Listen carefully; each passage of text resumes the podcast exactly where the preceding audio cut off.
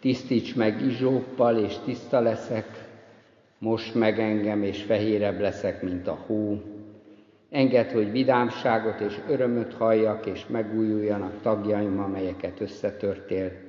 Rejtsd el orcádat védkeim elől, töröld el minden bűnömet. Ámen.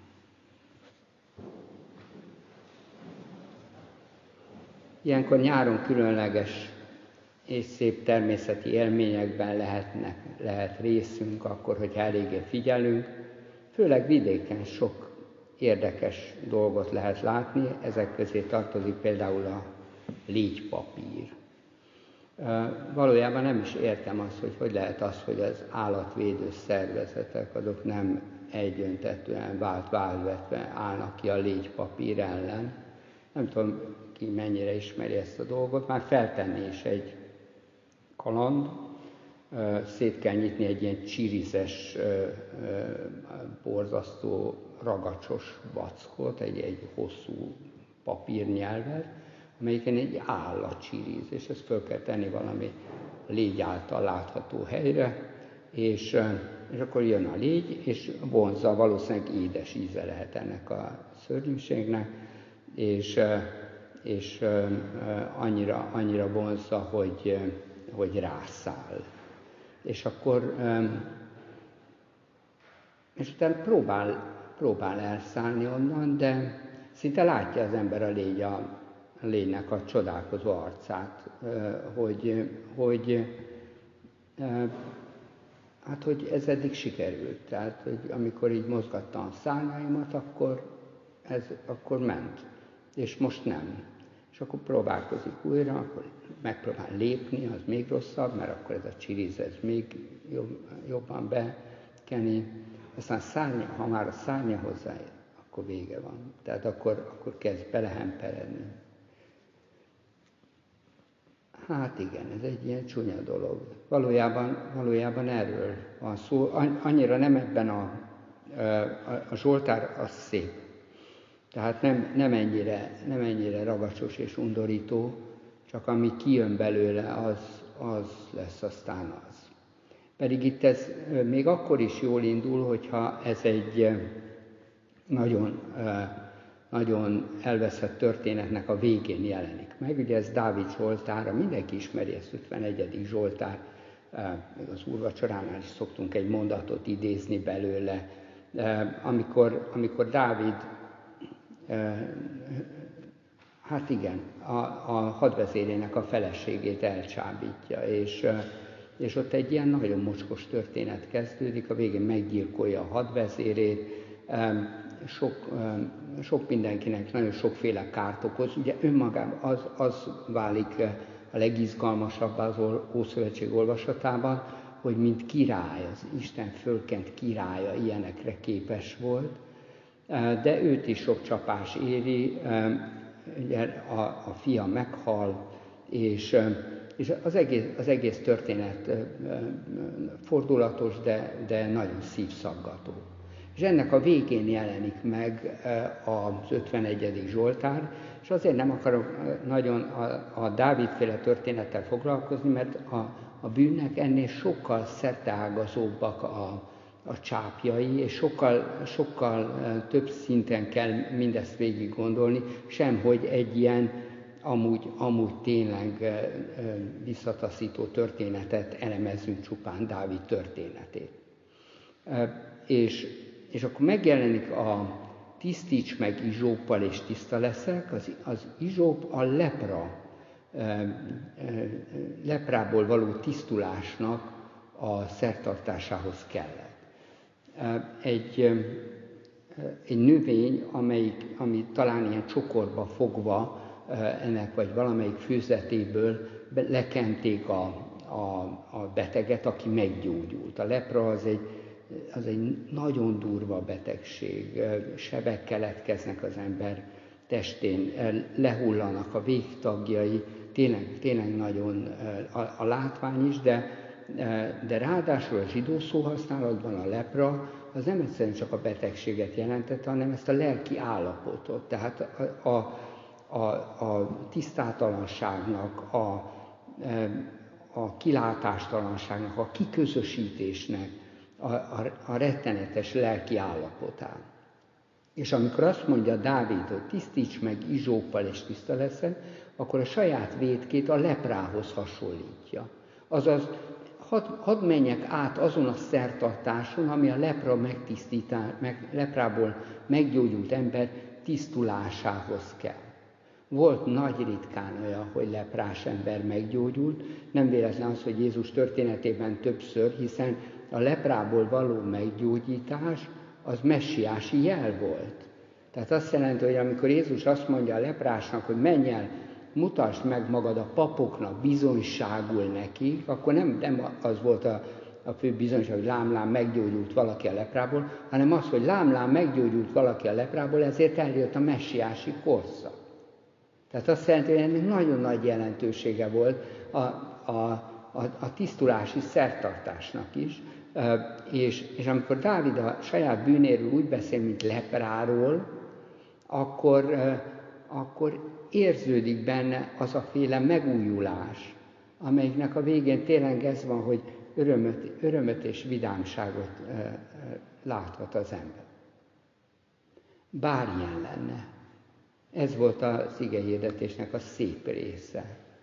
Mert ez egy, ez egy egyszerű vonal. Igen, belemerülünk rettenetes módon a vétkekbe.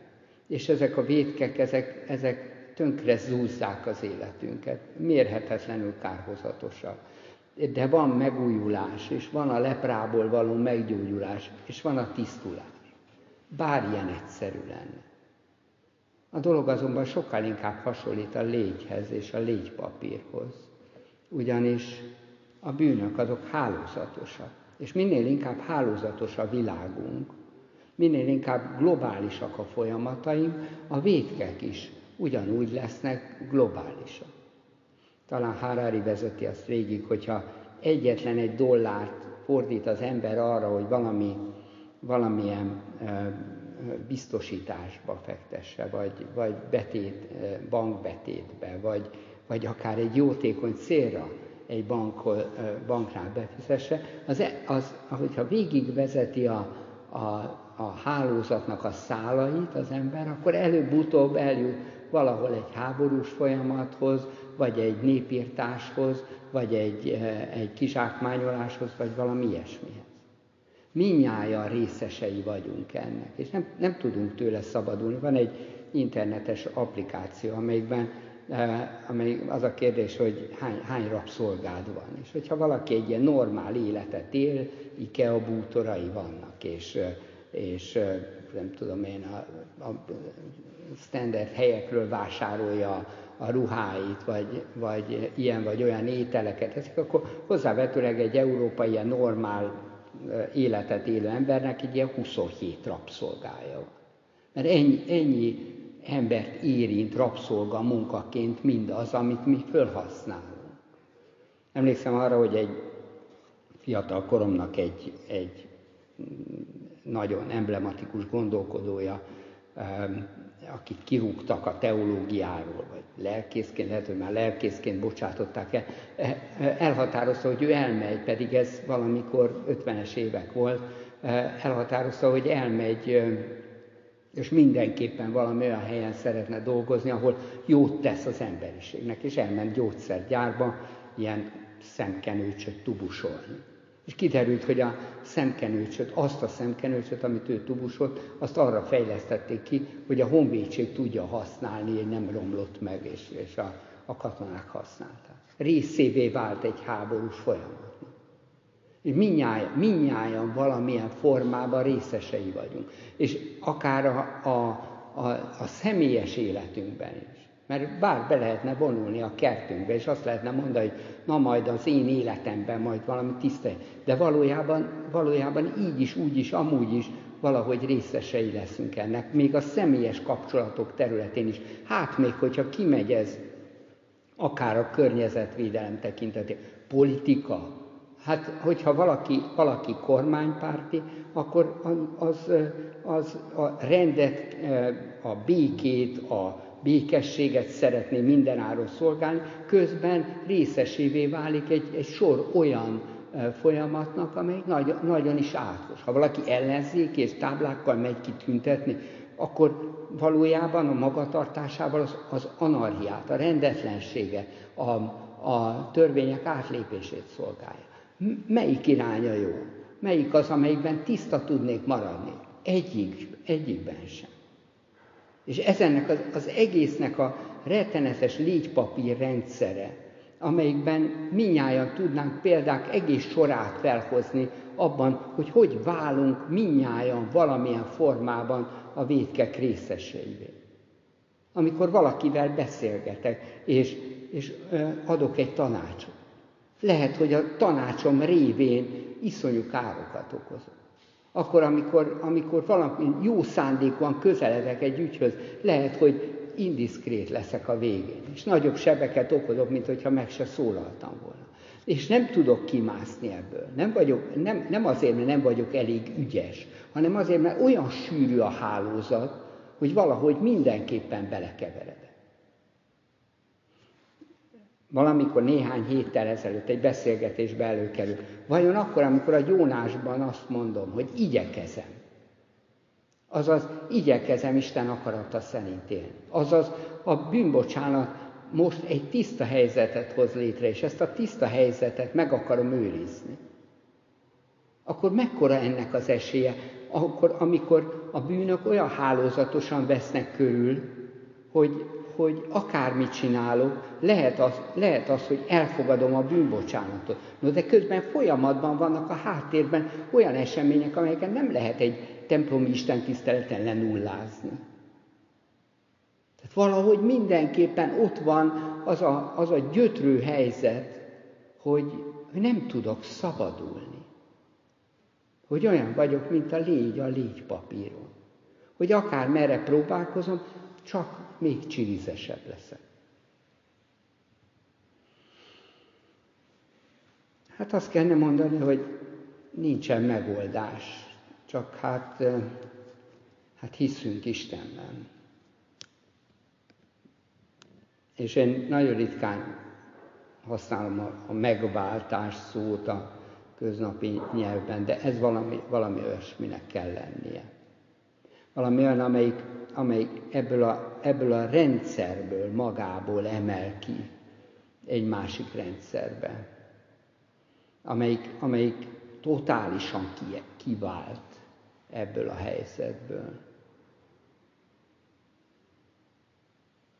Ez az izsópos szertartás, amikor a leprából meggyógyultat, letisztították teljesen, ez, ez egyidejűleg megállapította azt, hogy nincs a, nincs a testén seb.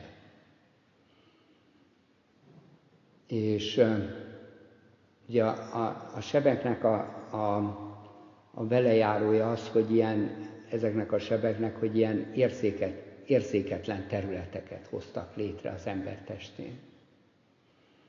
Mi azt jelentette, hogy a lemosása egy ideig azt is jelentette, hogy az egész bőre érzékeny. Amikor Jézussal kapcsolatban olvasunk erről, ő nem, nem ilyen izsópos szertartást végez, hanem azt olvasunk, megérinti. Ugyanaz a szó szerepel, mint amikor a, a gyertyát meggyújtjuk. Tehát hozzáérintjük a lángot a kanóchoz, és ott egy láng keletkezik. Ugyanez az összeérés. Két, két testnek az összeérintkezése. Ő megérinti a leprást. És a leprás meggyógyul a keze nyomán. Visszaadja az érzékenységét, visszaadja a rettenetes helyzetből való visszautat, hogy most már majd befogadják. Hogy van számára lehetőség az öröm valódi arcára, a vidámságra. Ez egy olyan fordulat, amit azok élnek át igazából, akik már voltak életükben leprások. Hogy mit jelent az, hogy a leprás időmben nem voltam képes az örömre. És mit jelent az, amikor egyszer csak meggyógyulok? És nem, nem változik meg a bűnök hálózata. Nem, véletlenül sem igaz az, hogy tiszták lennénk egy bűnös hálózatban. Nem, ez nem igaz. Sőt, azt kellene mondani, hogy az, aki magát tisztának mondja, az, az, az olyan, mint a farizeusok és írástudók igazsága, amit itt olvastunk az oltárnál. Nem, továbbra is a részesei vagyunk ennek a hálózatnak. De van egy nagy különbség, érzékeny. Azzal, azzal az érzékenységgel, amelyik, amelyik fölsziszen akkor, amikor, amikor a, a vétkes út nyílik ki, amelyik, amelyik rendkívül érzékeny módon kapja el a kezét akkor, amikor, amikor valami, ami kártékony, annak a folyamatnak a részesévé válik. Amely úgy érzi, hogy bemocskolódott akkor, amikor ennek a hálózatnak bármilyen formában a részesévé lesz. Hogy lehet-e így élni? Ez egy nagyon komoly kérdés. Hogy vajon nem működik-e inkább az a féle szeparáció, amelyben azt mondjuk, próbáljunk meg magunknak egy tiszta területet kisöpörni. Vagy azt mondani, ne legyünk már ennyire rettenetesen érzékenyek, hanem próbáljuk az egészet valami módon elfásítani. Elfásulni az egészben. És ne legyünk, ne legyünk túl érzékenyek, hanem próbáljunk meg fölé kerekedni az egésznek. Csak hogy Jézus ezt nem engedi. Azzal az érzékenységgel akar minket látni, amelyikben tudunk sírók lenni, amelyikben tudunk, tudunk szenvedni az igazság hiánya miatt, amiben kitárul a lelki, szegény, lelki értelemben vett szegénységünk. És, és arra biztat minket, hogy arra biztat minket, hogy ezzel az érzékenységgel jelenjünk meg a világban, mint só és világosság. Nem annyira jó légynek lenni a légypapíron. De arra biztat minket, hogy van tisztulás, és van röpülés újra. És mi ebben bízunk.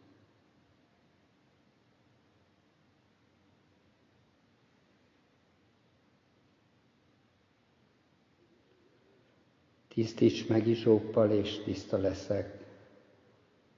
Most meg engem, és fehérebb leszek, mint a hú. Engedd, hogy vidámságot és örömöt halljak, és megújuljanak tagjaim, amelyeket összetörtél. Rejtsd el orcádat védkeim elől, töröld el minden bűnömet. Ámen.